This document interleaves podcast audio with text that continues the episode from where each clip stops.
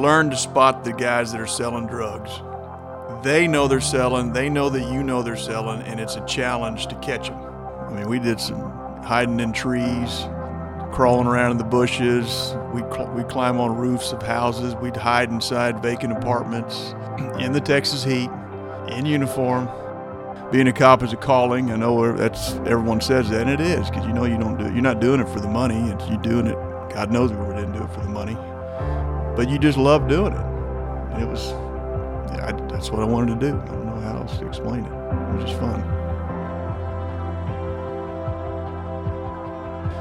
So I'm at the front taking the report, and I hear shots, and then I look over and I see Mark King getting shooting at somebody, and then we both start chasing out in the parking lot, and we're chasing, and it's the old he's turning and shooting at us while we're running. I never shot at him then because we learned in shooting and running it ain't like the movies. You're not going to hit anything that you shoot at.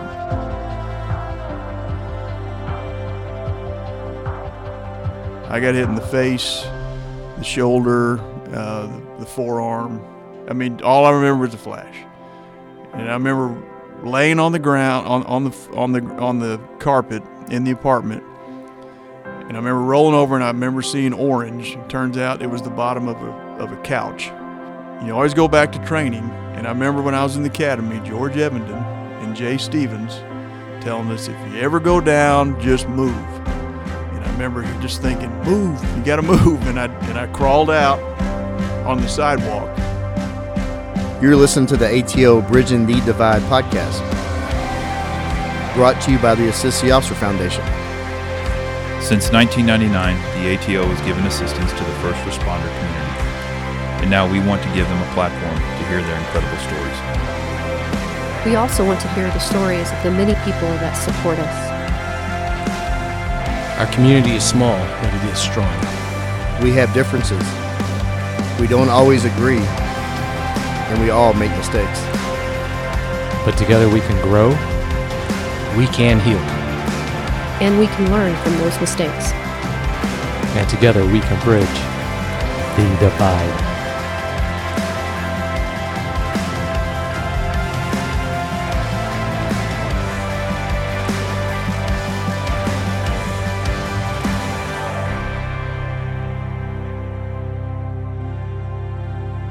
Policeman.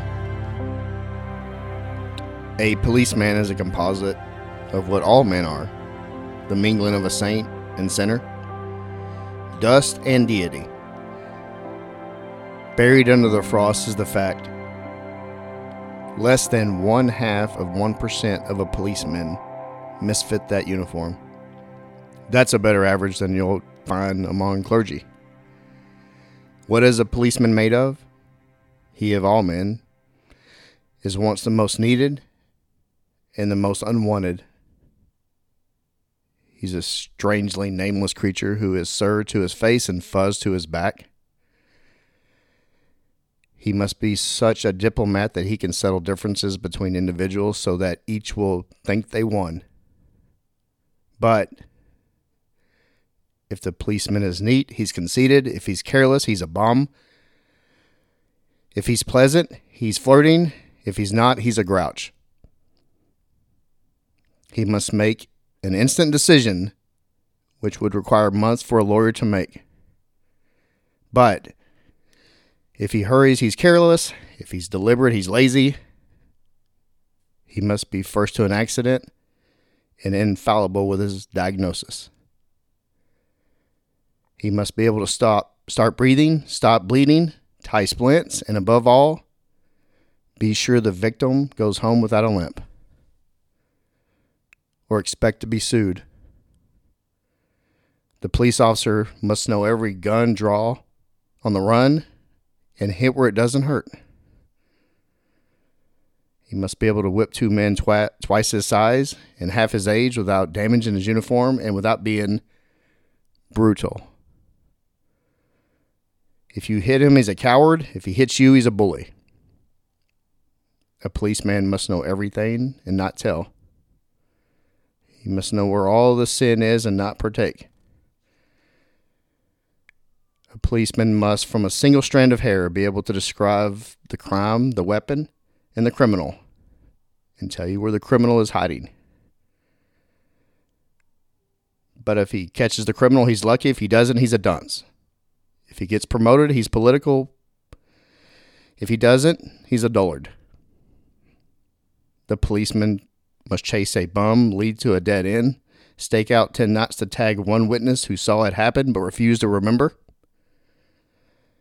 The policeman must be a minister, a social worker, a diplomat, a tough guy, and a gentleman. And of course, he'd have to be a genius, for he will have to feed a family on a policeman's salary. Paul Harvey, 1970. Welcome back, ATO fans. Today I'm joined by the great Misty V and Randy and a very special guest co host, Deputy Chief Jeremy Foy. The definition I just read was from the great Paul Harvey. It defines a policeman. I really believe that today's guest embodies that definition.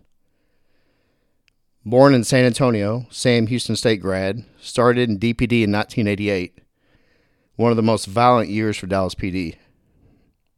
He's been a Cops Cop Officer of the Year award winner, two time Dallas PD Medal of Valor winner.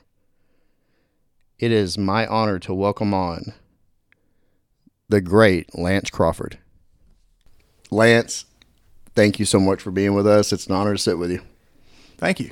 Uh, and a little mention to our special guest co-host, Deputy Chief Jeremy Foy. Here's a little here's a little sidebar. Whenever we recorded his episode, he just found out he got promoted, but he hadn't promoted quite yet. He was like a week and a half off, so he was still technically a major. Now this is the first time he's actually a deputy chief, and he's here with us. Thanks for having me, Joe. Uh, usually, when people bring in a big fish for a guest, I say, "Come on in and and be a part of it." And you were able to catch us, Lance, over here. So thank you. Yes, sir. All right, you ready to get into this? Let's do it. All right. you were born in San Antonio, uh, but moved to a small town. Where, where'd you go to after San Antonio? Well, uh, New, New Berlin, Texas. Population 188 people. Very rural town. Uh, South Texas, uh, if you know where Seguin is, Texas Lutheran College is there. That's how. That's about the only big thing. It's close to that. Uh, small little two A school. Uh, Marion High School is where I went to school. FFA was big. Um, farming, welding, stuff like that. Yeah. We had that in Quinlan, Texas, when I went to high school there, and but it sounds like New Berlin kind of won up them in a small town. it was pretty. It was pretty small. We we did not have a post office, but we did have a community center and uh, one beer joint. That's all you need. yeah, Yeah. a Dairy Queen. Not even a Dairy Queen. Damn. No, that's how Damn, small it good. was. Yeah. Did you go to Lake McQueeney? Went to Lake McQueeney a lot. Yes, that was. Uh, yes, yeah. Landa Park and New Braunfels and all that stuff. Mhm. And you know, Landa Park is a you know a lost gym. I don't think it's open anymore, but I used to go there all the time. Did And you it- really? Yeah, this because I grew up in San Antonio too. Okay. yeah. Uh, but that's a, that was a great place with the they had this little shit carnival with a little roll. It was Are we allowed to cuss? yeah. Oh, yeah. Okay. okay. Yeah, thanks I- I always explicit cuss. tags. yeah, are we allowed? Wait, we're a bunch of people over forty. We can do what the hell we want, and you're retired. You can Yeah, really do what yeah. you want. But yeah, Landa Park, a lot That's of a fun. great place. All right, where'd you go to? Where'd you go to college? Sam Houston State. Shout out to my national champion, Sam Houston State Bearcats. Yeah, shout out. Yeah, that's right. My kids love it when I say that because A and M's been it's been a long time since they've won anything. So Oh, Settle Randy. down, settle down. Randy. Sorry, Randy. Um, what was your major there? criminal justice. Yeah, imagine that. You- Yeah. you, found that a little useful, right? Later on. Yeah, that was a. I could have got a degree in medieval history and still been a cop. so uh, Hey. yeah, So, is that where you went on your ride along? You you apparently had a ride along that impacted you early on. No, my first ride along was when I uh, was in high school, Okay, and, and I w- went out with the Guadalupe County Sheriff's Department. Tell us about that because I, I read your bio and it looks like that kind of made you think this is what I want to do. Yeah, you know, I don't. I was trying to think of one specific time when I had this epiphany that I wanted to be a cop. I don't know when that was, but some was when I was a senior in high school. I went on a ride along with Guadalupe County Sheriff's Department, late nights, midnight to eight shift, and uh, of course you can imagine it was getting cows out of the road and one burglary report. Someone got a tractor tire slashed or something like that.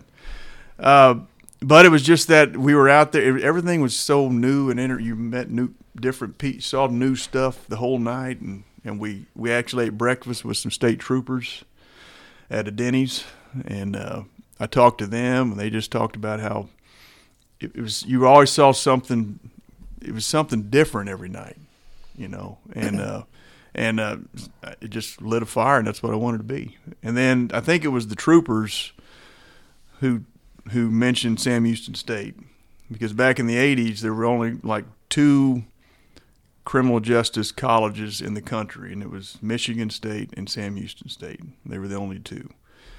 And of course, I wasn't going to go to Michigan State, and uh, so I got with my school counselor, and we and I did did a few trips and fell fell in love with Huntsville, Texas, and that's where I ended up going.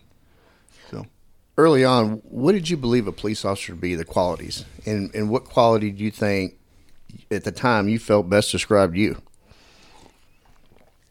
just from the the Marion cops and the one New Berlin cop that I knew, they were just just good good people.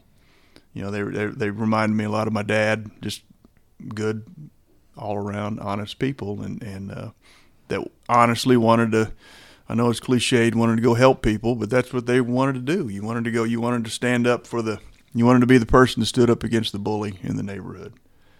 And uh, I just felt like you know they say being a cop is a calling. I know that's everyone says that, and it is because you know you don't do it. You're not doing it for the money, and you're doing it. God knows we didn't do it for the money, but you just love doing it, and it was. I, that's what I wanted to do. I don't know how else to explain it. It was just fun. I do it for all this money that I'm making here. so you went to Sam Sam Houston. So growing up in a tiny town and going to college, how much of a culture shock was that for you? Big, uh, tiny little. You know, like I said, I had a graduating high school class of 49 people, and so when I went to Sam Houston, which yes, it's not well, it's not UT or A and M, but it was still a large, a big school, thirty something thousand students, and so my first class, I remember going in as a biology class, and it was in an auditorium, and there was like 150 kids in there, and I was I, I was literally shell shocked. I was I didn't I never seen anything like that, and um, you know, and and a, as you know, college college professors they're getting paid whether you're there or not. They lay out your syllabus, say here's what's going to happen. You keep up, or you. That's just the way it is, and and and I struggled my first semester. I made some C's and B's, no A's, and my dad couldn't understand why that was happening. And I said, "Daddy, this is it's different. I'm not used to this, you know." And I got used to it. And for long, you you settled in, and I moved up. I made a few A's after that. So A's aren't necessary to graduate. no, they're not. I only No. take a C. But, uh, No, there's only one A in diploma. When you were at Sam Houston, what did you think of Dallas PD, and what was your impression, and what drew you to apply here? Dallas or Sam Houston pushed Dallas PD a lot. Um, I had one professor. I remember his name. I had to think about it last night, but his name was Jerry Dowling, and um, he. I just remember I had several classes with him, and it was all Dallas. Go to Dallas, Dallas this, Dallas that, and it wasn't until I hired on with Dallas that I found out that Sam Houston had started a remote learning program. This is obviously in the 80s was there was no online learning back then, but Sam Houston would send professors up here so that DPD officers could get their and I, I, I say DPD, I'm assuming other agencies could too, but they could get their degree and not have to drive to Huntsville every day, and um, and that was new. I mean, not a lot of places were doing that, and and so that made most of the professors at Sam Houston they just always sang because they were making trips up I-45, and so they just and they could see that Dallas was very uh, even back then they were very uh, they had a lot more technology than other cities. Even Houston, you know, Houston was only 50, only 40 miles away, but yet it was all about Dallas, and uh, yeah, and, and and so they and they always pushed it. Even though it's Sam Houston, I mean, being it was criminal justice, they every department and agency in the United States was advertised there. The professors always talked about Dallas, and so a lot of us came up here. You know, What was your impression of Dallas? So, I mean, you did you ever see the Dallas TV show? Yes, watched it all the time. Oh, yeah, did you really? yeah. Blue shot J.R. Yeah, yeah, yeah. J.R. Ewing fan or Bobby Ewing fan? Who you, who'd you like more? Uh, I was more J.R. Fan. I did too. He Yeah, was just the yeah. devil. yeah. So when you were in school, did did you think about going home, or what? Were, did, where was your mind when you were getting ready close to graduate about where you wanted to go? Well, I, I know they- actually I I did apply with Austin PD. Uh, they, they were actually they were actually the first agency I ever applied with, and I applied with them when I was a junior in college. And I I always remember I was number forty on the list, and they hired twenty one, so I didn't make it. And then after that, and, and uh, in a, another thing, the professors always told us start applying early and apply a lot because you learn the application and you get better at applying. You get you learn what to say, how to say it, and all that. And so Austin was kind of a a trial run. But then the other big thing about Dallas was, as we all know now, and I think we're the only ones to do it. You know, you do everything in one week. You know, whereas with like with Austin, I had to keep going back and forth, back and forth. Um, when I came to DFW, I applied with Dallas and while I was in Dallas doing my one week, I also applied with Richardson, Irving, Farmers Branch, Carrollton, Arlington. Um, but all of those made you, you know, they said, okay, we'll, you know, we'll call you in two weeks, and you have to make another trip. Call you, make another. Whereas Dallas, you were done. Took four days, and I was finished, except my background. You know, and then you just wait. And so Dallas always had that figured out, how, to, the, the fastest way to hire people. Well, in San Antonio, they were down there, and I one of my instructors said, "Hey, just take, see what it's like, go through the process, get your feet wet." And I did that. Next thing you know, I was getting hired, and they did everything on site down there in So San they- Antonio. they'd figured yeah, it out? Yeah, they had it out. I mean, this was several years later, but they did it all down there. I didn't even have to come up here. Only came up here for my psych test. You know, in, in San Antonio, right around the late 80s, yeah, it would have been right as I was graduating college. That's when they got the big collective bargaining agreement, which made them like the second highest paid department in the nation. And so every cop wanted to go work down there, Yeah. you know, and I just knew. And that process was t- tough. I remember watching the news. They announced a test. People would get in line just to take the test, and it was a really competitive. Yeah. uh, taking that uh, the civil service test, it was it was wild how long it took people to get hired there, Mm-hmm. and the fire department was the same way. You hired on in 1988. Um, what month did you uh, graduate? November of 88. No, it's at the end. uh, 1988 was one of Dallas PD's worst years. We lost five officers. We lost Officer James Allen Joe, Officer John Glenn Chase, Officer Gary McCarthy, Officer Walter Williams, and Senior Corporal Lawrence Cadena. I believe Williams, he was he was killed while you were in the academy. On my birthday. Yeah. Oh wow! Yeah. When you were a rookie and in your class and, and being a young man and coming to a city that looked like we were under attack from a police, how what were y'all thinking and how were you when Williams was killed? How was how did the academy tell y'all and, and what was y'all's reaction and what was yours?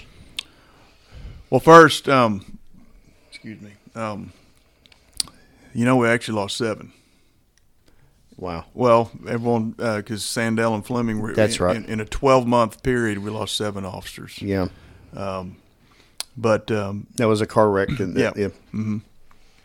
and uh, but Captain Rick Stone was our uh, was the commander of the academy when I was in the academy, and uh, I remember him coming in and uh, at the at that that morning and telling telling telling all the rookies, all of us what happened, and he just he was real blunt. He's like, you know, y'all are going out there to into a dangerous world, and and uh, you're expected to stand up and fight, and bad things happen. So let's get on with class, and then you just move on. And there, there wasn't a lot of talk about it in the academy that I remember. It was just like it was, uh, you know, it's an unfortunate uh, and a horrible part of this job, but it happens. You know. Yeah, it happens. But that that particular whole year was just. Oh, that that was just a. thank God that year never happened again. But uh, Thank God.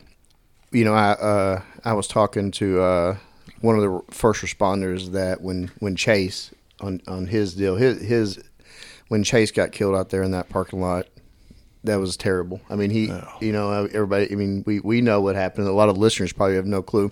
I'm going to eventually get that first responder on. Uh, uh, Nancy Barden, she you know described showing up and and and, and finding him there. So and then what what happened to him when at that time in Dallas there was a lot of anti-police rhetoric that was going on and uh, there was a lot of uh, people there was a basically a mentally ill person uh, fought him and and got his gun and they had a pretty bad knockdown drag out in that parking lot on uh, uh, Commerce and got his gun and basically he's begging for his life and and and the guy and there was a lot of citizens that were urging him on to, to shoot and that's what happened yep.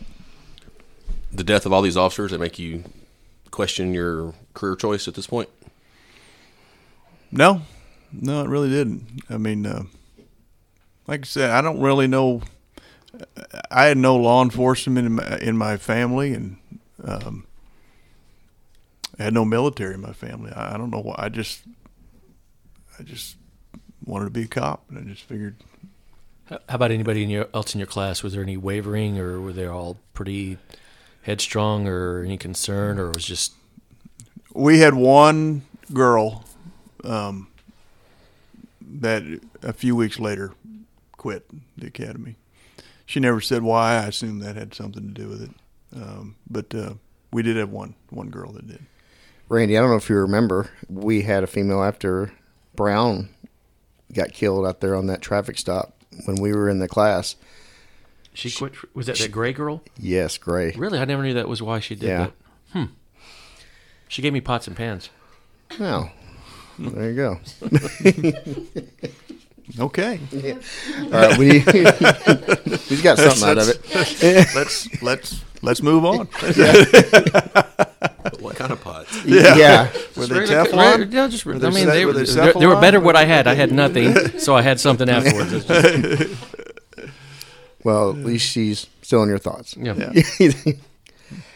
Lance after you graduated what, what part of town did you go to I went to Northwest. We were, uh, but back when we were on Shorecrest, the station was on Shorecrest by Bachman Lake. what kind of work did you gravitate towards Chasing dope. oh yeah Yep. Hmm, that's like a common theme here with everybody here in this room. you know, Chief Foy over there. uh, what'd you like about that? What the excitement, the the physicality, the the challenge? What was it? It was a challenge. It really was. And uh, hey, you know what? We we we've mentioned chasing dope all the damn time in all these episodes. Even going back to Misty, Misty's episode, that was one of her big lines in the damn opening. Chasing dope. Can you? Hey, tell the listener. I mentioned my. Tell the listener what that actually is and what that means when you're out there in patrol. it's uh, trying to catch. Describe how Northwest guys did it compared to Southeast guys. Yeah. Well, I, I want to know. Yeah. What's the one? uh, and and so the listener knows there's there's usually only a small group of officers that do it, and uh, and you you know where your street dealing drug dealers are, it, it kind of goes back to a little bit of beat beat policing. You you know the neighborhood, you know who's supposed to be there, who's not, and you learn to spot the guys that are selling drugs on the street. They know they're selling. They know that you know they're selling, and it's a challenge to catch them. And uh, and so it involves. I mean, it, it involves some. I mean, we did some hiding in trees, um, crawling around in the bushes. We cl- we climb on roofs of houses. We'd hide inside vacant apartments In the Texas heat. in the Texas heat In uniform. in Yeah, uniform. Full uniform. Here's a good one. I guess I can say this now. It's been 30 years. Say whatever you want. Okay. One night we had uh, there was a whole bunch of guys out selling drugs, and is it was our usual crew and of guys, and we were trying to figure out how to catch them. And we thought, you know, let's let's go to the station, and we'll grab some keys to one of the deployment pickup trucks. Okay. And so. Somebody was telling a very similar story earlier today. Oh, it gets better. Oh, it gets better. An Astro Man. It gets better.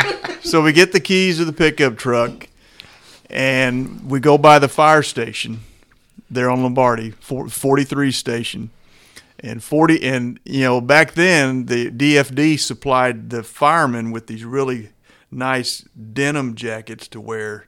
I guess they were fireproof. I don't know, I don't know whatever, but they had no markings on them. Denim. Huh. Yeah, yeah, they don't know what denim is, but Yeah. but so we we borrowed Badass is what it is. so so we borrowed a denim jacket from one and I put it on to cover my uniform up and I drove the truck and five cops laid in the bed of the pickup truck and we drove right up and when the guys came up to sell me dope because they didn't I was had I was all covered they jumped out of the bed of the truck and the chase was on. And the whole point was to grab as many guys as you could before they threw their dope down and uh, you grab them and yeah. Lance, you know what's so amusing about that story? Before you walked in, probably 10 years after the fact, Joe King and Misty over here are doing the exact same thing, and just a different location, right? And they were telling that story before you came in, and it, I Yeah. mean, cops don't change. Is Astro Man? No. No. I, you They know don't. what? I got to say, though, I don't know if that's going on now. No, I doubt. I seriously doubt it's going on now. Chief Foy squirming over there. He's like, oh, damn, better, better not be. no, no. And there's uh, and, and it's funny when, uh, and I'm sure we'll get into this later on in the. But when you when you get out of the state and you start talking to other cops around the country, and you start talking about stories, Yeah. it's the same stories, whether it's in Midland, Texas, Pennsylvania State Highway Patrol, Montana. It's the same type of stories. Same. It's it's it. That's why we're all one big brotherhood. No matter where you go, it's the same stuff. Or those are the best stories, though. Oh, yeah. Right? You know, And they're Um, not lies. Those are the truth. I mean, they're No, they're not. And that's you know some some listeners. I'll embellish. No, right? there's nothing embellished. no. Who are some of your old running buddies? You give them a shout out. Rich Emberlin was my first partner. Uh, he and I kind of started our own little hook books and all that stuff, and, and the hook books. Yeah. Can you describe what that is?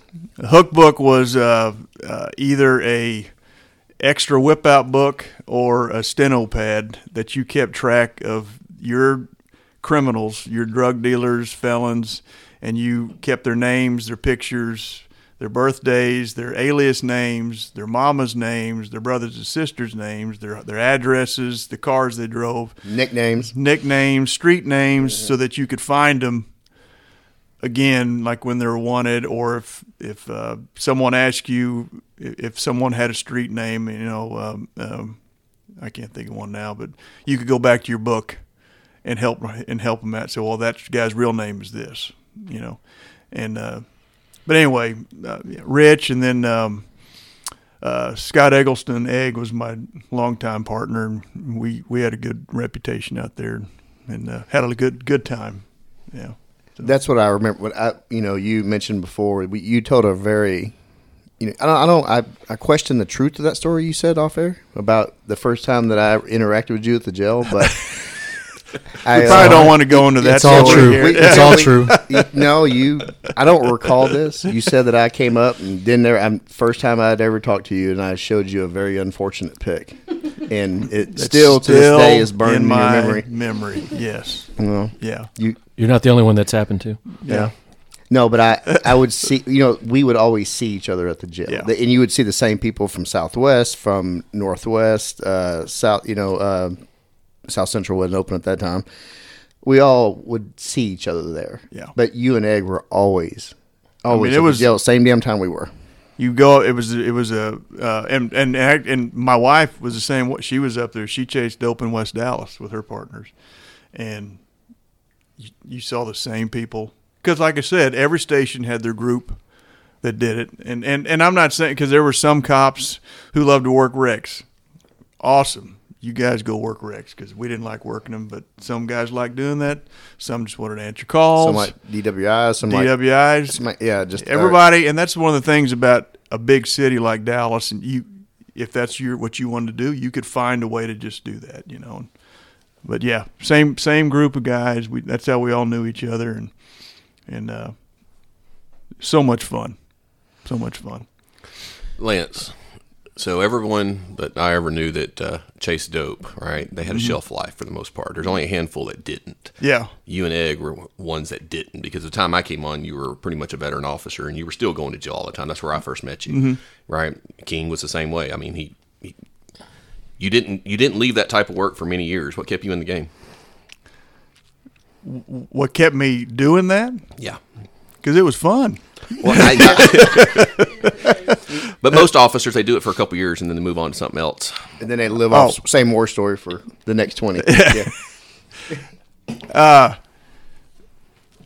you know, at the time, I and, and I did not want to be a sergeant, and in the long run, this ended up hurting me, I guess. But I was having so much fun doing that stuff, I didn't want to stop doing it. Now, eventually, what stopped me was the birth of my first child, because then you go, "Wow, that stuff's pretty dangerous that I'm doing out there." maybe I need to. And so I I I slowed down when that happened. And even Egg, my partner, he'll he'll tell you too. He said, "Yeah, I remember when when your son was born. All of a sudden, you were letting me be the first one in, and all that. yeah. And so uh, things changed. Yeah. Did, did did that answer your question, or was there? Oh no, that's it. Okay. I know that feeling with the with the child Yeah. coming into the picture. and the practical jokes were always also on third watch. Yeah. Well, that's a whole other world. Yeah, But, uh, there's a lot of those. yeah. Misty and I have done that Things quite a you few can't times do to each now, other. so. Practical jokes. like hey, hey in the play. yeah, Yeah, like hiding lockers in the in the parking lot and putting ducks in the back seat of cars and stuff like that. Yeah, yeah. That's not in the mo- that's not just in the movies. That that shit actually happens. yeah, yeah. So you mentioned you never become a sergeant. You didn't want to take a supervisory role. You became a FTO in 1995, right? Right. So can you explain to the listener what a FTO is? There's a lot of non-police that listen. FTO stands for Field Training Officer. Um, in DPD and, and most agencies, when rookies get out of the academy, they um, get put with a field training officer for a designated amount of time. In Dallas, it's six months. Um, and uh, in Dallas, it's broken up between three different field training officers. And uh, anyway, you're you are there to field train or to do daily observations A mentor. a mentor uh, for these young, usually young officers. Sometimes you have older officers that come through, um, and just help them take what they learned in the academy and live it on the job. Take the rules that are applied and actually use them. What did that mean to you to be a FTO?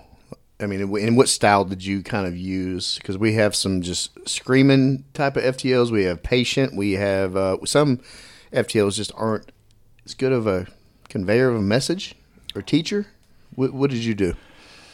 Um, I took out of my uh, Eddie Crawford was the trainer that I had that uh, and I think Eddie, I'm not going to upset him when I say this. I really didn't learn a whole lot of police work from Eddie. I learned some, but the main thing I learned from him was how to deal with people, how to turn the squad car into a learning environment as opposed to a screaming environment. You know, you never, I never yelled at rookies in public. I never talked down to them in public. I never talked to them around other officers. I, ne- I surely never did it in the field around citizens. If you had to ch- scream and chew out a rookie, and there was a few I had to yell and holler and cuss at, but I did it when it was just the rookie and I together. And uh, I, I, and let me get back up a minute. In '95, when I started training, I really was too young, and I should not have been training back then because, you know, we just got in the car and I just let's just get them in a fight every night. Well, you know, you're not you should. yeah, it's fun, but you you don't you learn one you know you shouldn't do that. You should be out there teaching. And uh, I didn't really really get into being what I thought was a good field training officer until later on when you kind of settled down and realized, hey, I've got a job. I'm not here to just show off that I'm a senior officer. I need to teach something, you know. And that's what I started doing. And, and, and, and I loved it. I loved being a field training officer most of the time. Every once in a while, you had a rookie that made you drink a lot. But, uh, yeah. What did you get from it? Of knowing that you are putting together a better human being and a better officer for the, for their future. It made me felt like I was doing my job, like I was uh, the way I felt like policing should be, where you know earn the respect of the citizens and, and things like that. You you imparted that, and you hope that the recruit you were teaching would take that. And I really felt like, uh, uh, and, and then what always what any FTO loves to hear is from a recruit that you ch- uh, trained um, five years ago for them to come to you and say, "Hey, something that you taught me, I did that with my recruiter, or, that's what got me through this situation, or something like that." And it makes you feel good that hey, they actually listened to me. And uh, Could have saved a life. yeah, Yeah. Probably, I'm sure you have. yeah, I want to talk about an incident in November 2001. You're working an extra job. Uh, we've already have a, had on uh, Detective Jancy, and he talked about his partnership with uh, Kevin James, and you working at an extra job that night, and and can you kind of describe to the listener because Kev, uh, Kevin wasn't there the night at that he was he was his partner with James, and you were actually at that at that uh, club at DMX. Can you can you talk about that whole scene and just kind of paint the listener a picture of what happened?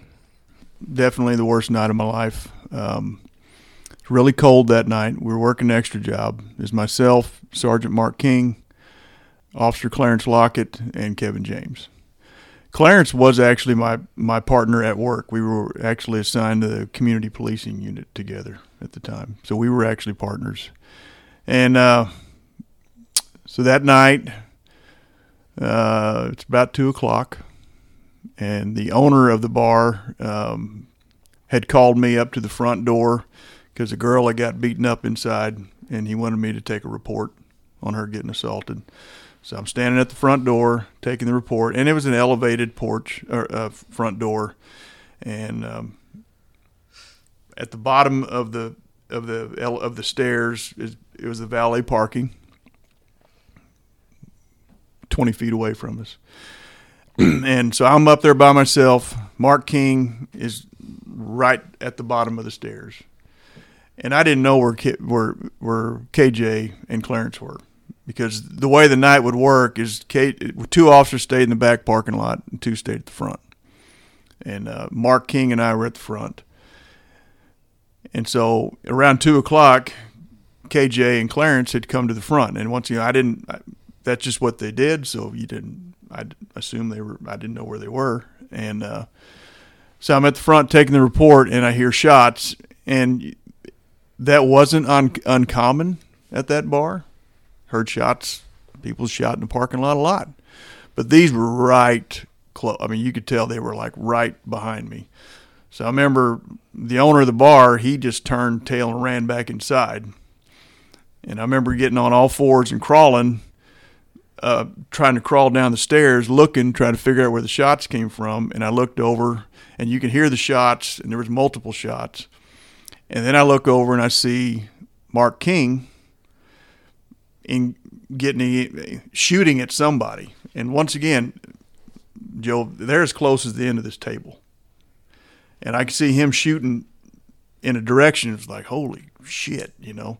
So I get up and run to Mark, and then we both start chasing what ends up being Licho Escamilla out into the parking lot. And we're chasing, and it's the old, he's turning and shooting at us while we're running. But we didn't, I never shot at him then because we learned in shooting and running, it ain't like the movies. You're not going to hit anything that you shoot at. But I remember we chase him across the parking lot, and he runs over across the parking lot uh, to there's two Suburbans parked back to back, and he starts trying to carjack two girls in the first Suburban.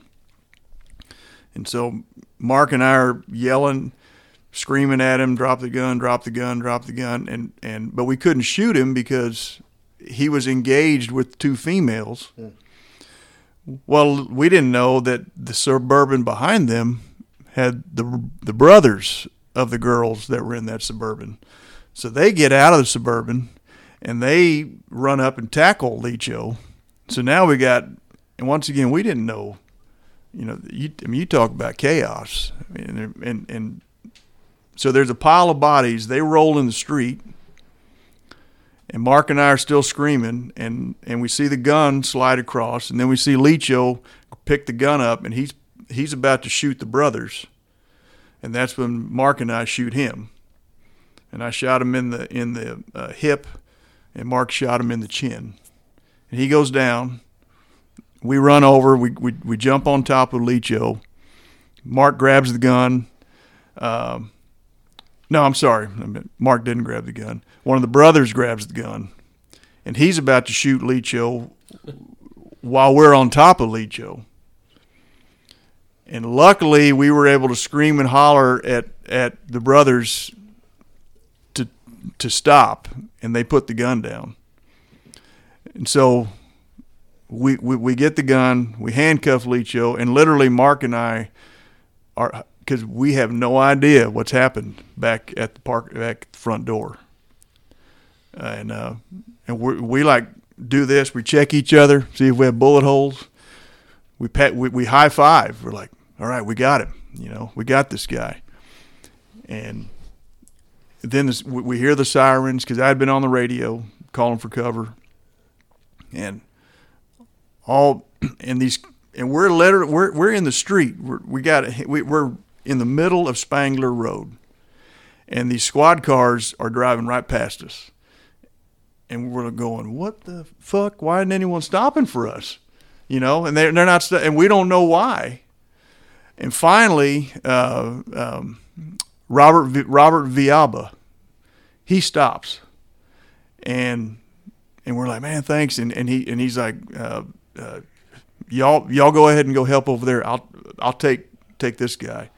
And so Robert loads loads up Licho, and that's when we go back to the to the uh, front door, and that's when we found out KJ. You know, I go up and and and the, the, and they start telling us at the scene that uh, KJ's been shot and Clarence has been shot, and Mark and I are like, what the, f-? you know, we're just like, what the fuck is going on? And Clarence is screaming bloody murder because he got shot in the hand, and uh, and so I have to go over and, and literally shake him to get him to calm down. And that's when I go over and, and I remember seeing Egg, my my old partner, doing um, um, trying to do CPR on KJ, and that's when I looked down and I saw, you know, he didn't have much of a head left, and uh, and uh, you know, it just went down. I, you know, I, I don't know what else to say. We we sat in the car. Egg was with me, and uh, hang on a second. And so after, uh, so I see Egg doing um, CPR, and then of course, then we have to start clearing the parking lot because they were going to try to they had to get an ambulance in there, and and um, of course, KJ was dead at the scene, and uh, I remember it was raining cops. Some sergeants got there, took over the scene, and then, of course, since Mark and I were involved in shooting, we got put in cars by ourselves, and uh, you know, waiting for for the lawyers and stuff to get there. And Egg was my companion officer, and this is when I'll probably start crying again here in a minute.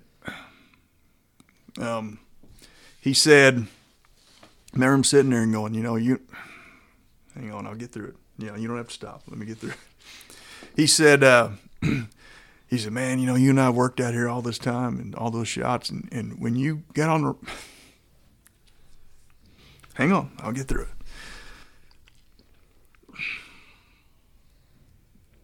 He said, when, when, when you got on the radio and started calling for cover, he said, I could tell there's something different.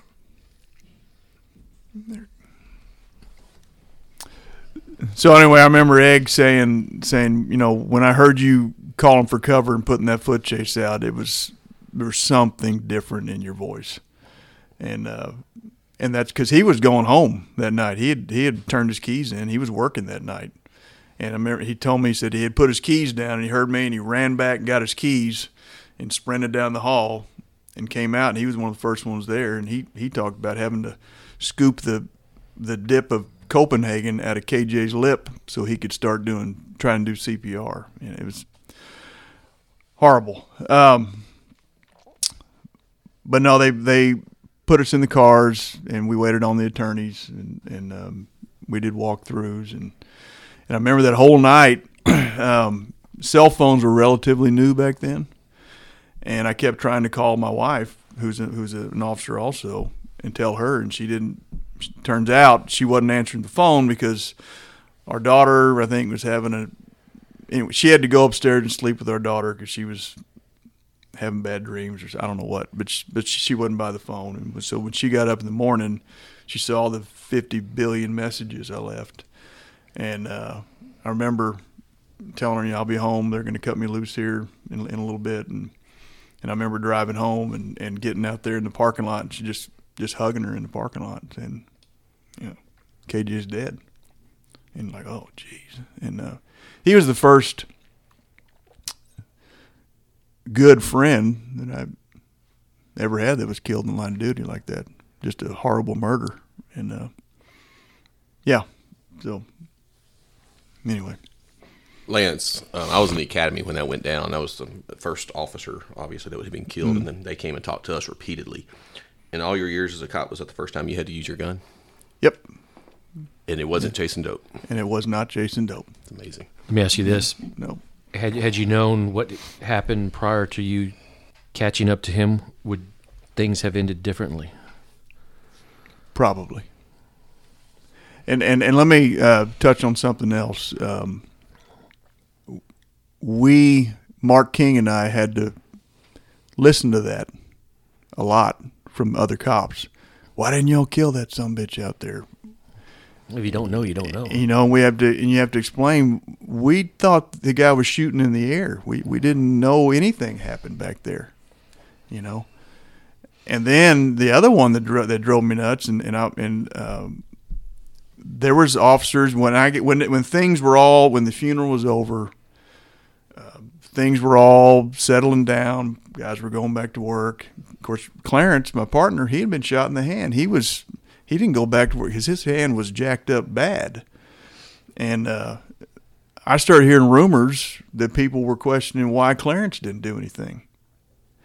And I never forget this, and I won't say this officer's name, but he worked Love Field at the time. Someone told me it was just one certain officer. And I remember driving out to Love Field and confronting him and saying, "What the fuck are you doing?" You know.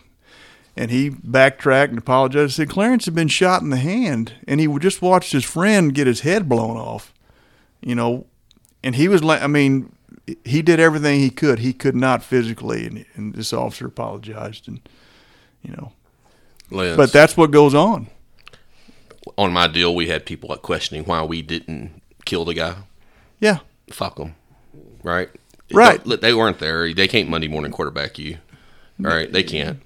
and and that's the way we you know we ex, uh, you when when everything comes and that's maybe that plays into why I started teaching and talking about it more because then you could start telling everybody hey this is why because we did not know you know what happened until too late and uh, I hope you don't think I was questioning. I just no no I- no I no figured that because was- people need to know what- that y'all didn't know what, what had happened. So when I when I would teach at the academy, we would part of the lesson was uh, when horrible incidents like that occur, you as an officer have an obligation to get the full story, and I mean the full story before you start making accusations or whatever. You know, you need to know everything that happened from the eyes of the people that were there before you start saying you should have done this or Monday, you know, before you start Monday morning quarter quarterbacking. So From a department standpoint, as far as availability of psych services for people that were involved in, in, in critical incidents like that, where everybody there, you're still affected. You're still affected to this day. yeah, What did the department? The department have anything set up uh, that that you took advantage of to maybe like as opposed to recovery? back then it was a joke. Yeah. We were uh, uh, told to visit Dr. Soma Devia. We saw him one time. It came down to, "Are you sleeping good?" Yeah. Okay, you're good to go, and that was it. They did send during KJ's after KJ's shooting. They sent Dr. Somonavia and a couple of other doctors to our uh, community policing unit because we had a KJ and Clarence were both in that. We were all in that unit, and there was about ten of us. And uh, they sent a couple of do- of uh, uh, psycho- is psychologists or psychiatrists. I'm not sure which in uh, um, to talk to us, but it was as we all know in here, you got to pry that information out of cops. You got to make them talk about it, and they did not. It was how y'all doing? Everyone doing okay? Okay, see you later, and they walked out. Did it feel like a just half-ass check in the box Yeah, thing? Mm-hmm. Yeah. yeah. I do think today they've gotten a lot better Yeah, it's better compared to was. what it was. It's gotten a lot better. Well, the, an officer's mindset and their approach to being self more self-aware that's gotten better as well too. That I, I maybe I need, maybe I'm maybe the, me being affected by this so much is normal, right? As Yeah. opposed to being weak, right? Yeah. because we're all tough men and women.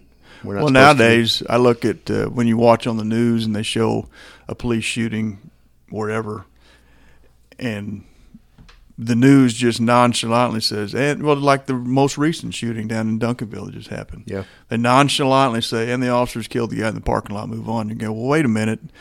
The officer that just killed that guy has to live with the fact that he took a human life. And no matter what situation, you still have to live with that and and and you can hide that, and that's still hard to live with.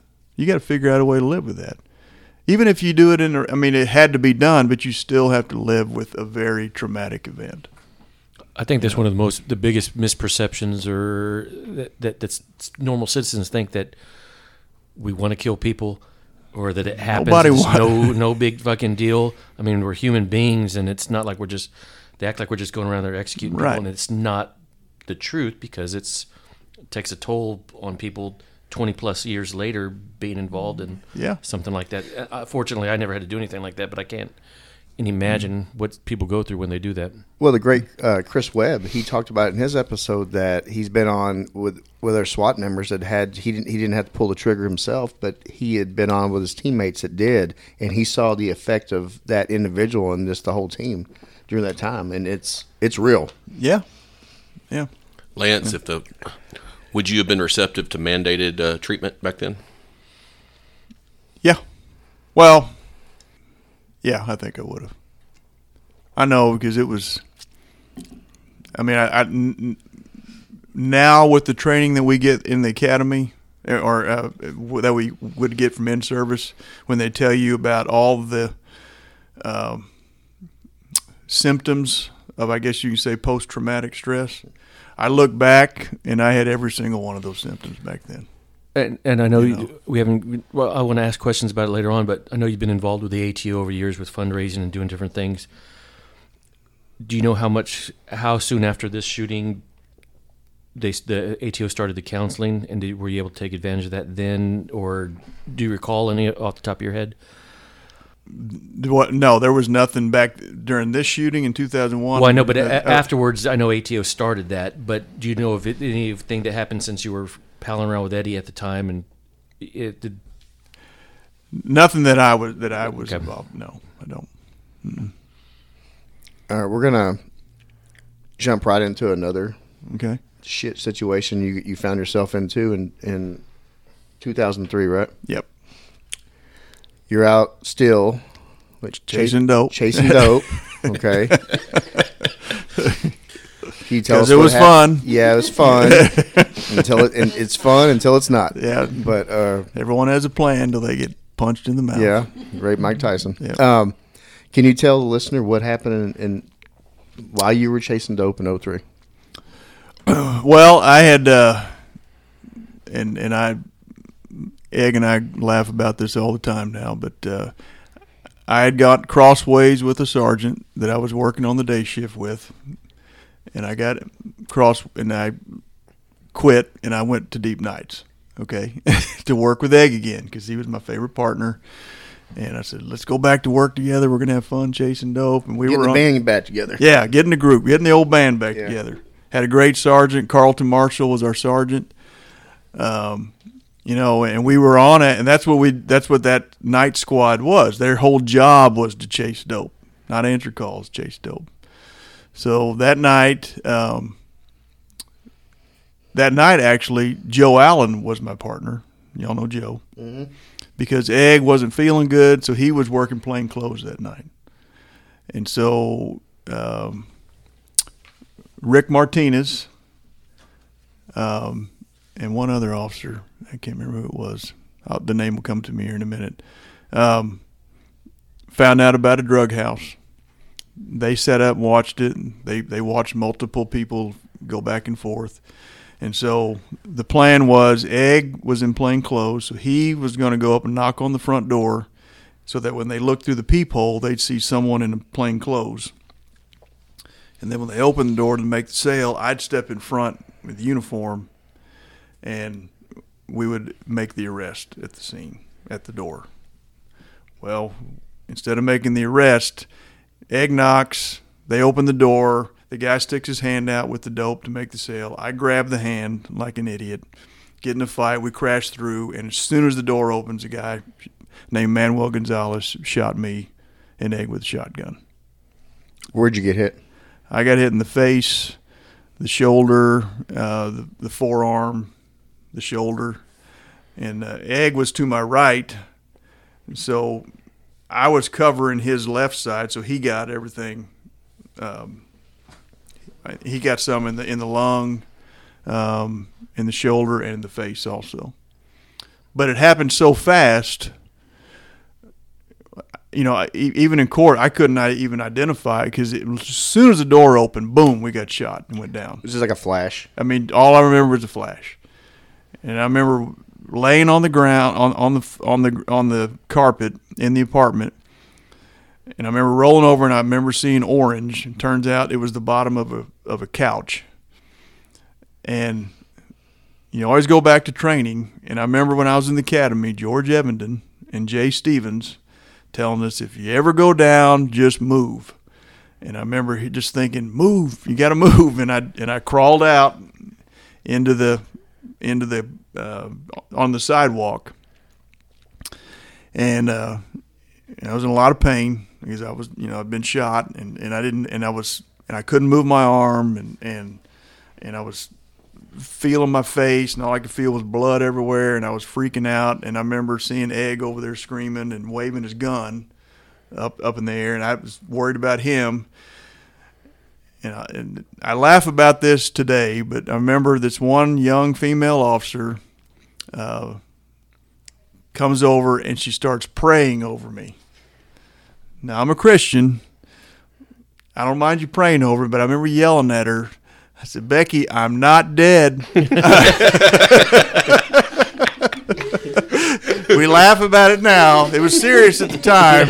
I'm not dead. and uh, anyway, the prayers obviously work because I'm here. Yeah, it did. And uh, uh, anyway, and, and and and I remember, you know, and the, the ambulance sh- and the ambulance guys show up and um, uh, haul us off to the hospital. And the whole time I'm trying to ask, you know, how's my how's Egg? How's my partner? How's my partner? How's my partner? And you know, everyone tell he's going to be okay. He's going to be fine. And uh, get to the hospital, and I remember this is when I I realized that hosp- that Parkland Hospital is nothing more than a machine. They have ways of doing things, and they don't give a shit if they inflict any pain on you or not, because their job is to keep you alive, not comfortable. And uh, I remember on the table in there, they stripped all my clothes off, rolled me over. One doctor sticks his finger in my ass, and I remember, remember, what are you doing? and it was I've been part shot of in the face. It was, it was procedure. I said, okay, Are you sure he was a doctor? yeah, I, I don't know, you know. And then the real doctor came Yeah, in. and then the real doctor came Joe, were you at the hospital? yeah. yeah. You didn't get a But- good look at him, right? but but the scary part, the scary part of that was the, I, I heard one of the doctors saying we need to make sure we don't have to amputate his arm. Now that scared the crap out of me. Yeah. And then I, then I went out, and then they knocked me out, and I woke up uh, later on that night and all bandaged up. I still had my arm, so that was good. My wife was there, um, which arm? Which arm was it? my right arm. And and that's your gun hand. Yeah, Okay. Just one shot, one shot. buckshot. Buck, uh, no, uh, bird, bird It was it was bird. Okay. Because all everything's still, all the BBs are still in me. Oh wow. Yeah, they never took any of them out. Now you can, Oh, I Oh, see wow. it. Yeah. Wow. yeah, Listener, damn. yeah, Yeah, it it looks like a. They were Like trying a- to get to those through the with your finger. Yeah. Their ass. That's how they would have got It there. looks like a Krackel, uh, like a candy yeah, bar. Yeah, like a yeah. There you go. Like yeah, or uh, like a Nestle Crunch bar. Yeah. yeah. Krackel. Well, Is that a is that some sort of No, there's Krackel. No, there's this is an odd reference. Well, but but you know there was so much other parts of that. Like um, my wife was working that night. can you say your wife's name? You, you Kim mentioned- Crawford, Okay. a much better cop than I ever was, and uh, Shout out Kim. um, she was working that night, and, and of course, when the shooting happened, the officers. Uh, uh, uh, I'm just going on what people told me. Obviously, that I, I'm assuming someone called. No, someone called 911, and also there were officers at the scene saying we need um, we need cover up here. We got two officers down. Well, my wife knew the area, and she just assumed, and she was working West Dallas, and so she said she started screaming north, code three, and Carlton Marshall, one of the greatest sergeants you could ever work for, he he he called her. I don't know if he sent her, told her to go to ten, or if he called her on the phone. I think he told her to go to ten. And for listeners out there, ten is a is a general conversation radio uh, police radio channel. And he told her, slow down, slow down. He's he's going to be okay. Don't get in a wreck trying to get here, you know. And she showed up. She went to the hospital with me and stayed with me. And uh, um, but yeah, How did that affect your marriage? uh, made it stronger. Yeah, because that was and my my poor kids. You know, they got pulled out of school and. Uh, remember my my sister in law came over that morning um, to watch the kids, and because my wife called my brother, who had, and he sent my sister in law over to get them ready, and and she didn't know what to tell my kids. They were little. They were um, seven and five, I think, at the time, or eight, and I don't remember the ages exactly, but uh, you know they got up and saw my sister-in-law, their aunt there, and and then my aunt's like, uh, "Your mom and dad got tied up at work, going to school," and uh, then they got called out of school later, and Kim went up and got them, brought them up to the hospital, and and then it was the long rehab and everything else, and that was a whole nother dealing with workers' comp was a nightmare. I remember, uh, luckily, I had there was a really good hand and arm doctor that loved the cops, loved police, and so he because we were because I was a cop, he accepted me as a patient, and so I got really good care for the elbow on down. The face, they couldn't find one, so I had to go to Parkland and sit in line with all the criminals and family violence suspects and everything else while they worked on my face, and it was a, a joke. But you know, They made I'm you handsome now, so they, Yeah. they did a good Yeah. job. So you Mhm. got great care. Yeah, What happened So- to the guy that shot you? he actually just got out of prison. They charged him with two counts of attempt capital murder. He got found guilty of both. He was given 20 years. And I remember the DA telling us, he said, you know, 20 years on this type, you should figure he'll, the max he'll do is about 18 and a half. And he actually did 18 and a half. Because every time he'd come up for parole, they would deny him. So, uh. How how old was the bad guy at the time? My wife actually has his birthday mem- memorized. Um, I think he was 21, maybe something like that. Real young, yeah. So Again, two years after getting into that one incident, and the uh, these they're starting to stack up. yeah, You know, now you almost get head blown off and arm Yeah. blown off by a shotgun. What after that? Did you already have a child at this time? I had two. Okay. Yeah. All right. So from your your work ethic and what you love to do for fun and what you were great at, did that incident change your perspective on what you wanted to do for the rest of your career and, and what direction you were going to start going towards? Uh, well, I- wanted to um, continue. I, I wanted to start training rookies as much as possible. I, I enjoyed doing that. Uh, I went to the academy, was a class advisor um, twice. Really enjoyed that because I just like the mentoring part of being and and and and I, I learned also, you know, that I think one of the reasons why young cops get in trouble when they get out on the street is they get they don't have uh, older mentors to teach them the right way to do things and still have fun doing it. Um, I always thought that was the problem. Why you, you always see on the news when officers get in trouble now, it's always the South stations. And it always seems to me like there's a lot of turnover in those stations, so you don't have a lot of seniority. Um, which we didn't have that issue in Northwest. I had, you know, I had seven, eight year officers um, that that I worked around. That would, if you wanted, if you were about to do something stupid, they would look at you and call you a dumbass and say, "No, we don't do that." And and you learned, and you you know, and if you don't have those those older mentors, to t- you're gonna because we all know it's real easy to get in trouble unless you know unless you're just a good person you know eh, i shouldn't do that you know. Well, I know we've had discussions in the past here that it's as good as the bid's been for people to move around, it's also been very detrimental to the department The because yeah. there's no one wants to work down there. The senior people are going to take shit days off up north just so they're not working Yep. south.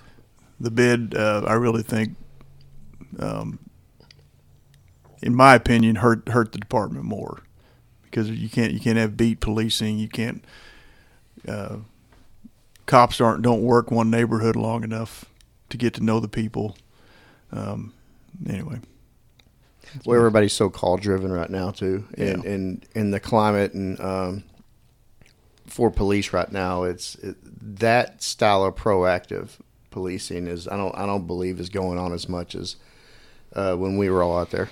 right But Lance, after you were shot, did the department offer any type of mental health services at that point?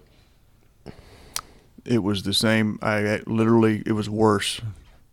They told me to go visit Dr. Silma Davia. I saw him one time. He asked me if I was sleeping okay. I said yes, and I left. And that was the last time I. Were you sleeping okay? Really? No. But that's why I say it has to be, you know, it's got to be pride out of cops. Pride meaning not not P R I D E. It has to be pride P R I E D. Mm-hmm. Yeah. You can spell. Look at that. Why'd you Goog- why'd you why'd you Google that? You, he just Googled that. That's one of the words I had written on my yeah. All right. Six years later, you got into another wild ass incident with a, a carjacker. Yeah. I want to keep stacking on these critical incidents. there's a there's a there's a point. There's a reason for this too. Um, can you tell us about that one? I was uh, training rookies, training Nathan Heathcote. Shout out to Nathan. I think he's, uh, Yeah, I just I got an email from him yesterday. He's a de- Yeah. detective. Yeah. yeah. I was Big red-headed kid, right? And uh, so we we get out of detail that morning, and it's, and Matt Nagy and his rookie, and I don't remember Matt's rookie's name.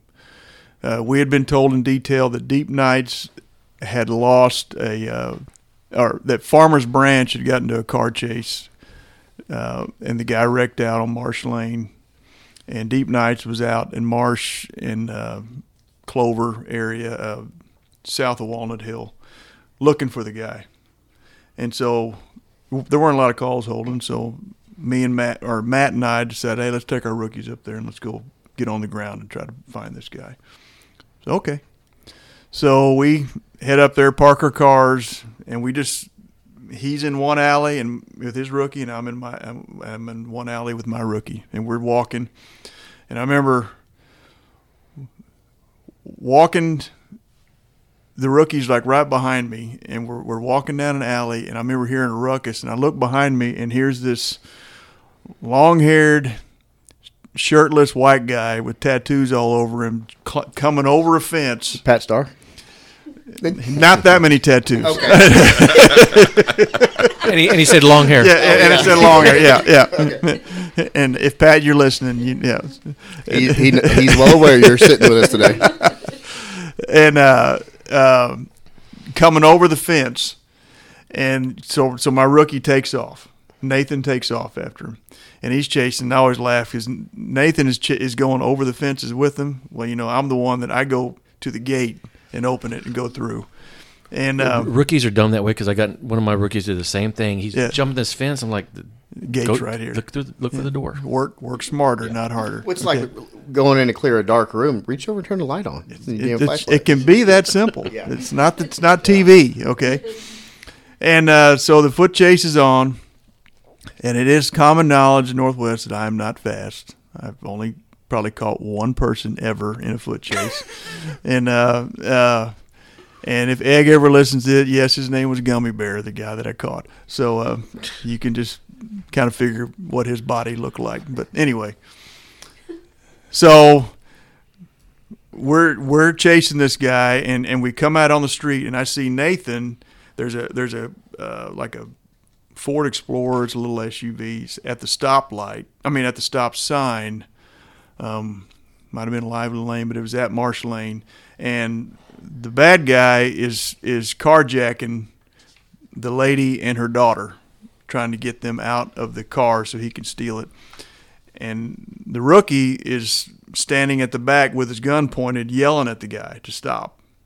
Of course, the guy doesn't have a gun, but the rookie's yelling, or Nathan's yelling at him. And uh, so, bad guy is trying to get in through the passenger door. So I run up to the driver's door, and just as the and, and get the mom and the girl out, and I jump in the driver's seat because I'm figuring I'm going to jump in the driver's seat before he gets in the driver's seat and stop and turn the car off, and then Nathan's over here.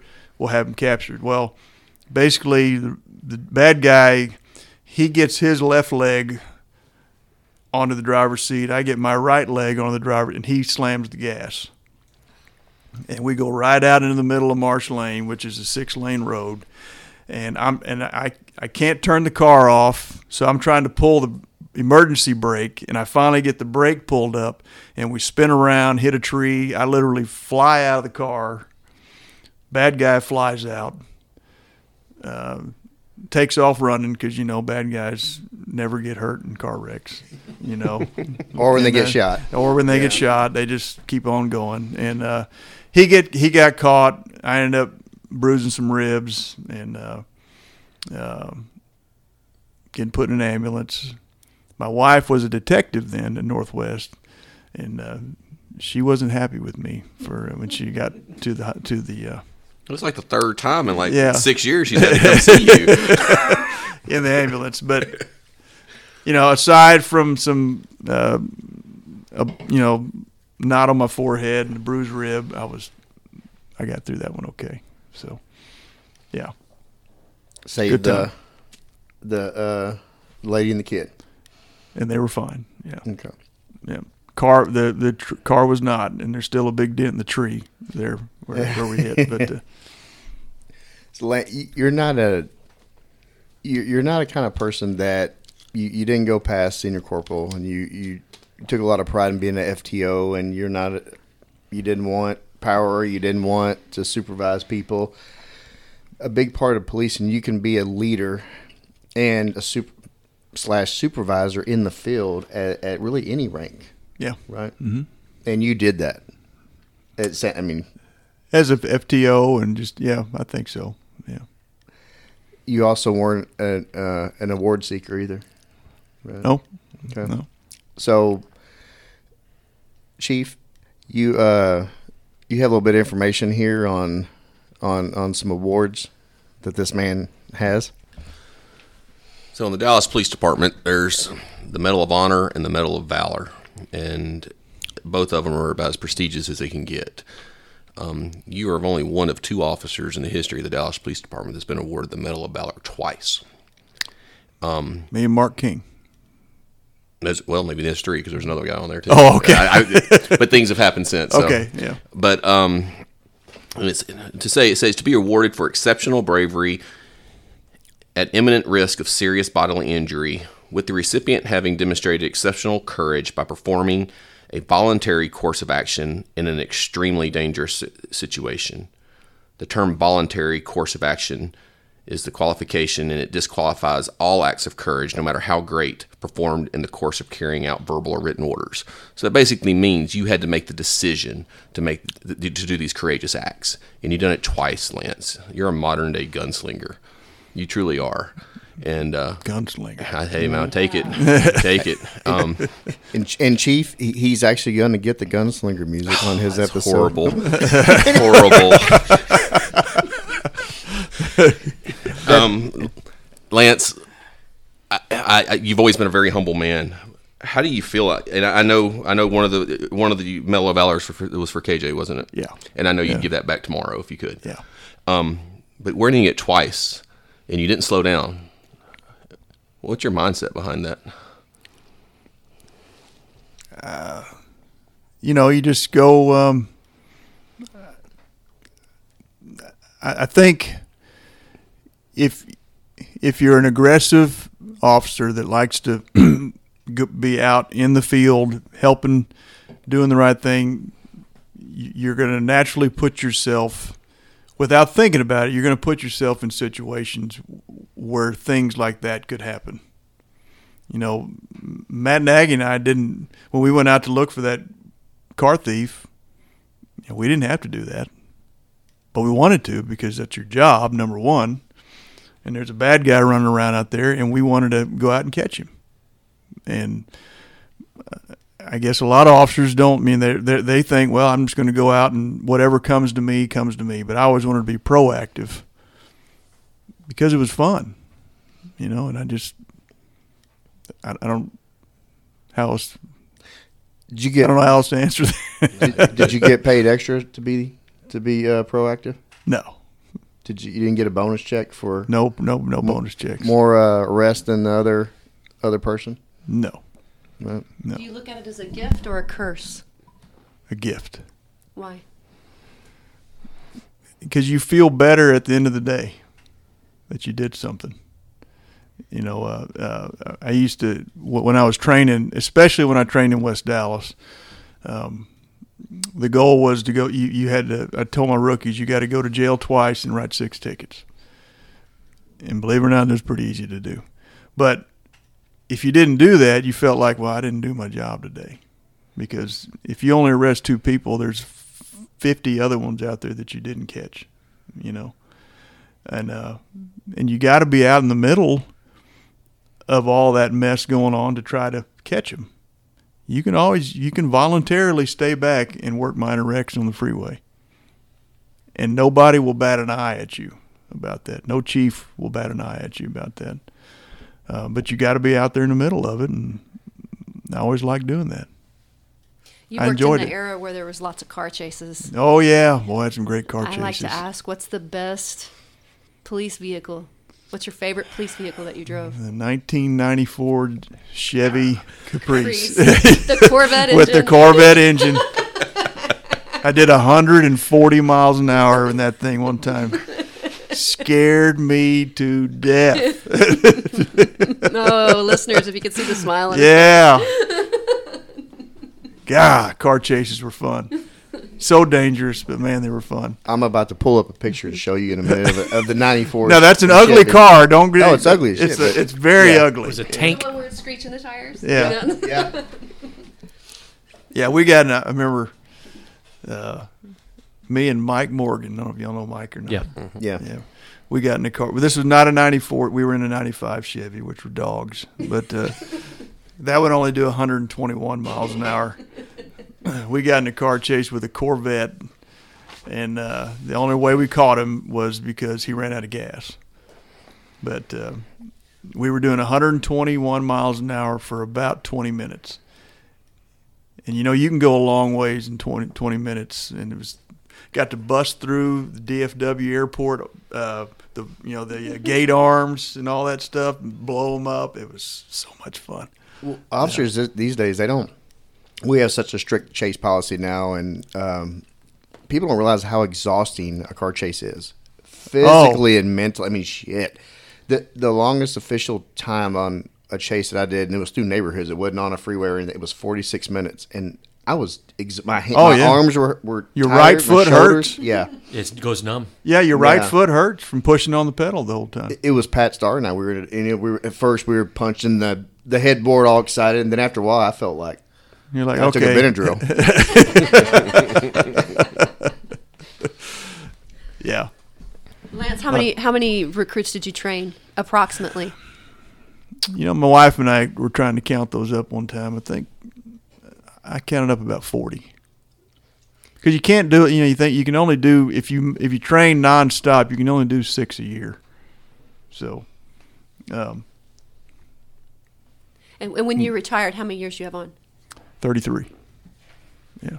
I don't think you realize it, but you are a legend trainer. And, and when I was assigned to the academy, you were a go-to instructor for my recruit classes. I didn't know that. Yes. So, I, and I, I never had the privilege of working with you, but your reputation well, thank you for that. and it, that you were the go-to instructor. And, and I'd love to sit in your classes and listen to you teach. And I wasn't crying back then No, either. Probably. there was no tears. it was just pure badassness. we had a lot of fun. They're still badasses right now, but Yeah, there's a lot of them out there. No, no, I'm talking about you. Oh. yeah, there are a lot of badasses out there, but yeah, you are just you are the standard. And when she talks about legendary, and that word legendary, people throw it around, but it as a trainer and as a as a field officer and somebody that did it for so many years, you, that is your reputation. I want you to know that. And your reputation isn't what you think of yourself; it's what everybody else thinks of you, and that's what Well, they think. thank you for saying that. I'll never look you. at a Krackel candy bar the same. I actually Googled Krackel candy bar here in a minute. And I'm gonna I'm gonna be passing that pic around. Um, No, I've seen I've seen pictures on your phone, Joe, and I'm not looking I don't ever. I ever do not again. know what you're talking about. uh, I want to get into get into the honor guard, and I want Chief to jump in here because he actually was with you on this, Yep. and and and I want why th- what that task is. We've we've had on some other Chief talked about it, and also we had David Lindsay, the uh, firefighter. Uh, he- he's the DFR's honor guard for years. What that is, why it's so important, and what did that mean to you personally? You asking me or Chief Foy? No, go, go ahead. It- it- it- it's your, it's your, pod, it's your podcast, Lance. He's already had his. Okay. your turn, Lance. You know, a- after being involved, after um, KJ shooting and my, sh- and, and I always felt, like- to me, part of my therapy to myself was constantly talking about it, and uh, that's why I started teaching about it at the academy and things like that. And then when the honor guard came around, uh, I, you know, I just couldn't think of any other way to, to honor all peace officers than to do that, than than than to to work the funerals, to to uh, fold the flag, and um, uh, what do you? what It's Joe it? has a picture of a Krackel on his on his phone. I'm sorry to derail you. I'm sorry to derail you.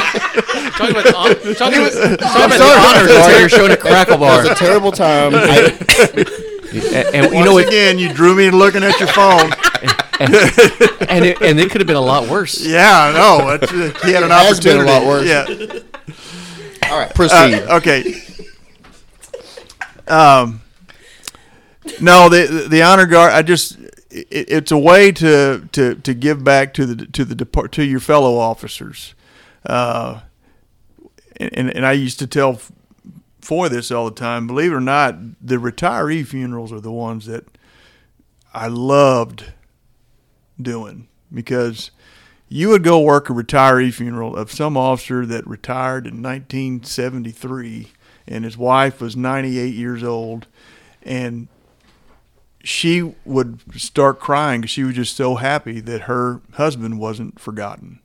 And it just it was always so touching uh, because they you know these officers are you know they they they retired 40 years ago and you'd show up and you would treat them just like you treated an officer that that was killed in the line of duty. Well, not killed in line of duty, but um, but a new rookie officer. You know, they got everything, and they were just so thankful for that, and that always made me feel so good to to let them know, let let the family members know that their loved one wasn't forgotten. You know, handing that flag to them was just made you feel so good. Um, you know. Lance, I ran it for many years, and you were always my go-to guy when we had a, I say a last minute funeral. They're all last minute. You can't prep for them, right? But if we had to go out of town, and I remember one trip in particular, you and another officer went to El Paso, and y- y'all went out there, y'all did the honor guard thing. But on the way back, y'all ran into a Fort Worth squad car. And then I started getting phone calls on the way back as y'all were racing down um, I twenty or on It's the way actually back. Midland that we went to. Was, was it. Midland? Okay. but, but good job, Lance. Thanks. Yeah, um, yeah, and I wasn't driving. I'm tell you, I was not driving. And no, we only raced the Fort Worth cop for a little while, and then we got too far ahead of them, and they. Uh, so you backed won. Yeah, so we won. All right, good, Yeah, good representation. yeah, yeah. A lot you, of great you, you truly were. You truly were one of the most dependable guys we had in the honor guard. And when you retired, it was a blow to that to our unit there because there was only a handful that I could call up literally the day before and say, "I need you to make a trip." That that'll do it, and you always you always did. I love doing that. You know, I loved. Uh, and, you know, you also uh, uh, another thing because I would hear officers, our officers, always complaining about Dallas. You know, I work for Dallas. Dallas, this sucks. This sucks. But you, when when we as the honor guard got to go out, like to the National Police Week in D.C. or to Austin, uh, mainly to national, and you would meet other agencies they just thought Dallas was the greatest department in the world. And I'm looking at them going, "What? What are you?" and and they go, "Oh no, y'all the best. Y'all the best reputation in the world. Y'all the best trained, most technologically advanced." And I'm looking at them like, mm, "I don't know about the technological part, but, uh, um, but you know, and you loved and you, and yeah, we all gripe and complain about DPD, but I was still so proud to wear that badge. I really was. I mean, I was just so proud. You represented us so well. Like you look amazing in your uniform, especially representing us with the honor guard. Such professionalism. Well, the honor guard was. I thought. I mean, yeah, we had our down times, but but I thought we did a great job. Absolutely.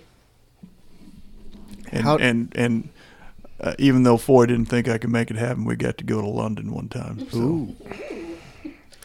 Eh, He got plane tickets. I, Well, you know, hey, and I'm- hey, I, Lance, and I was, uh, you know, I've been working here for a while, and I, it, if it wasn't for you, y'all weren't going to go.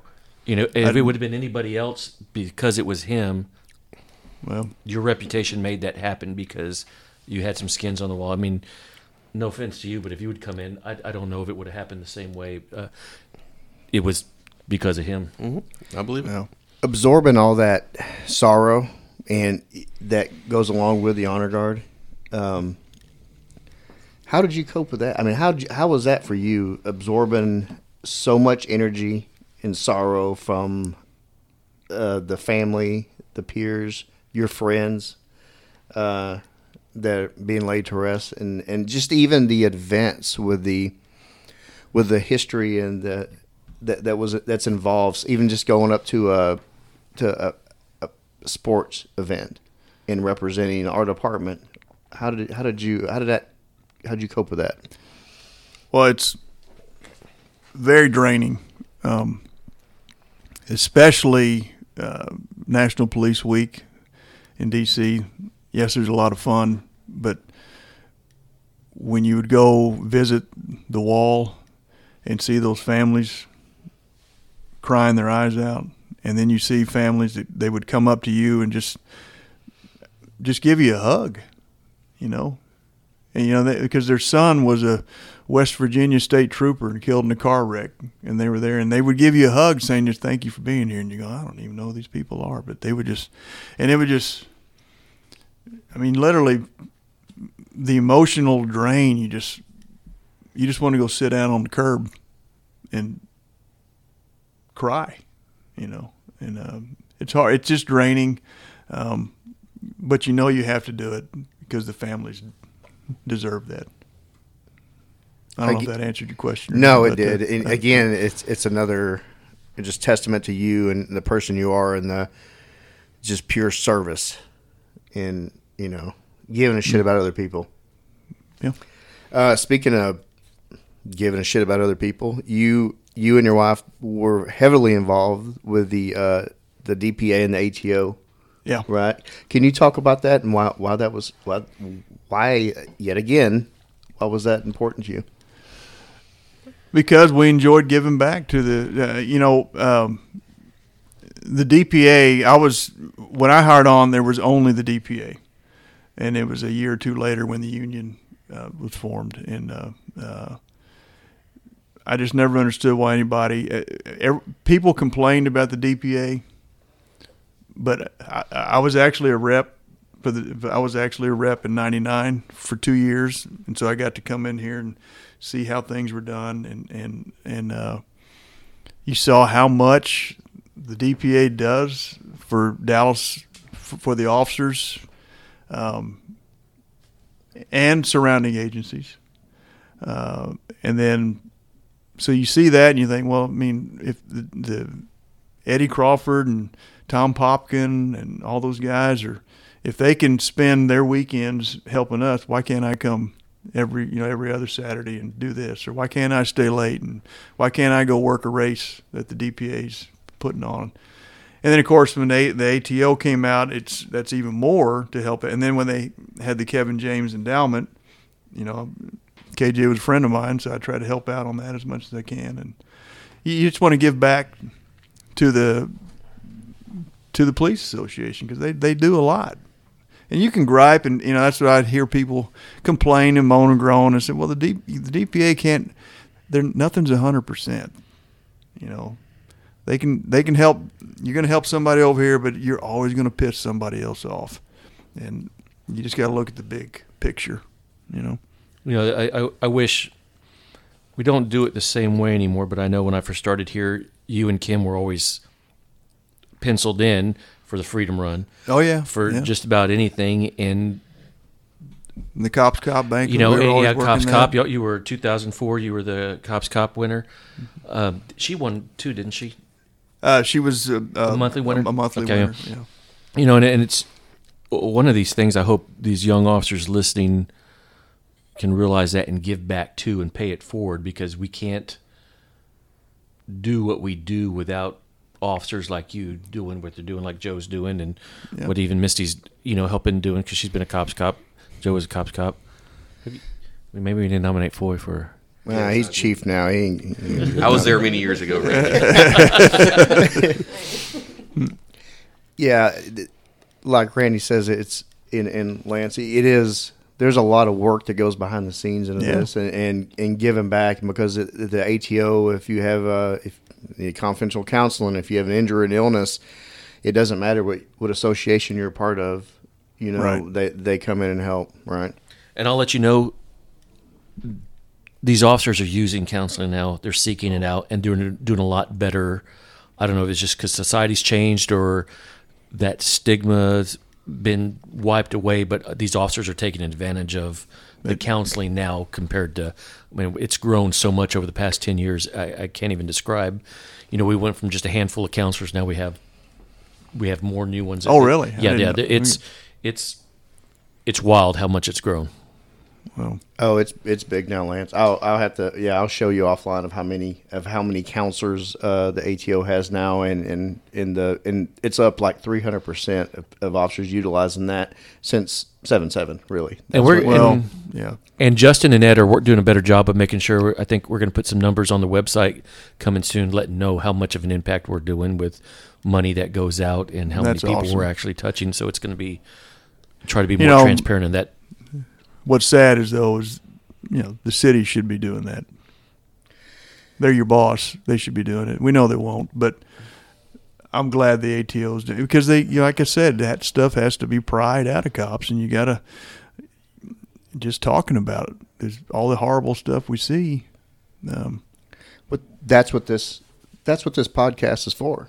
It's Yeah. to give people uh, of all races, ages, uh, organizations, diff- tenured on, uh, a platform to tell stories like this. I mean, you've got your stories.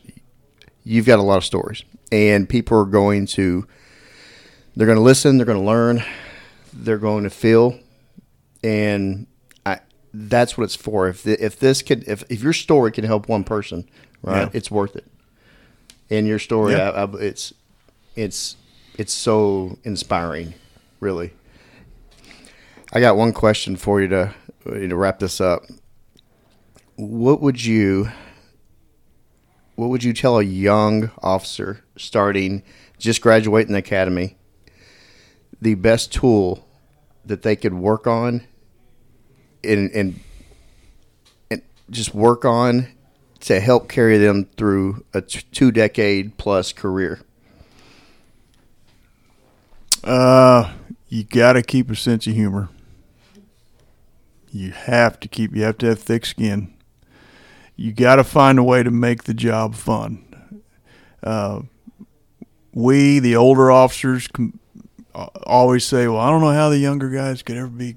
I don't know how y'all can do this job anymore. You know, we couldn't." But the younger officers don't. That's all they know. All they know is what they're learning now. So you got to find a way to have fun doing the job the right way. And it can be done.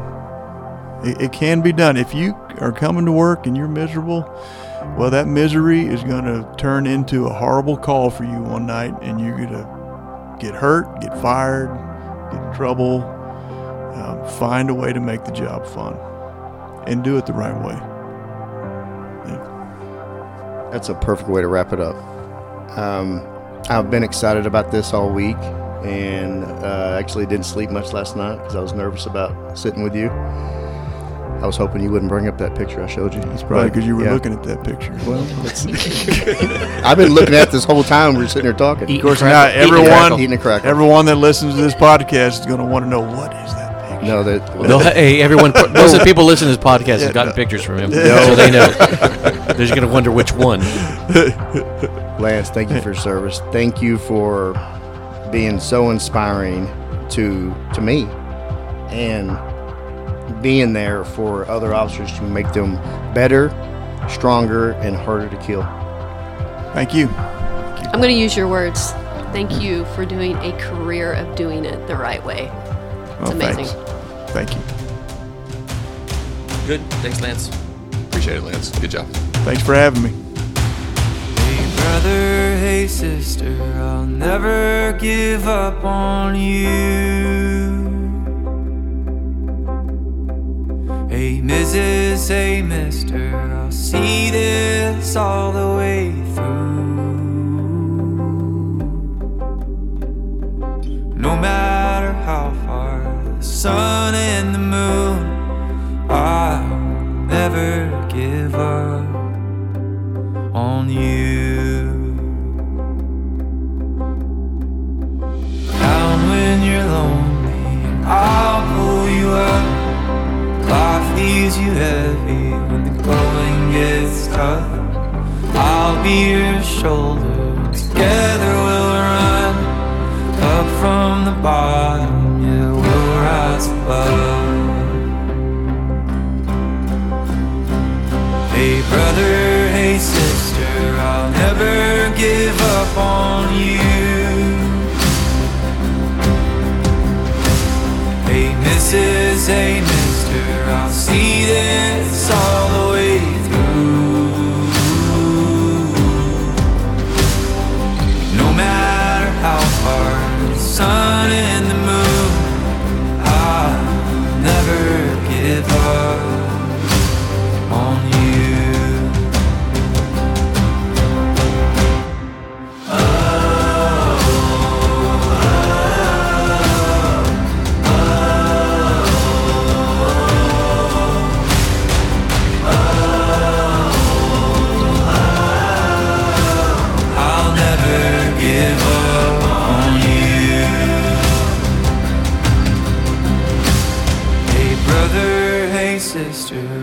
never give up on you. Hey Mrs., hey Mister, I'll see this all the way through. No matter how far for the gold and the blue, I'll never give up on you.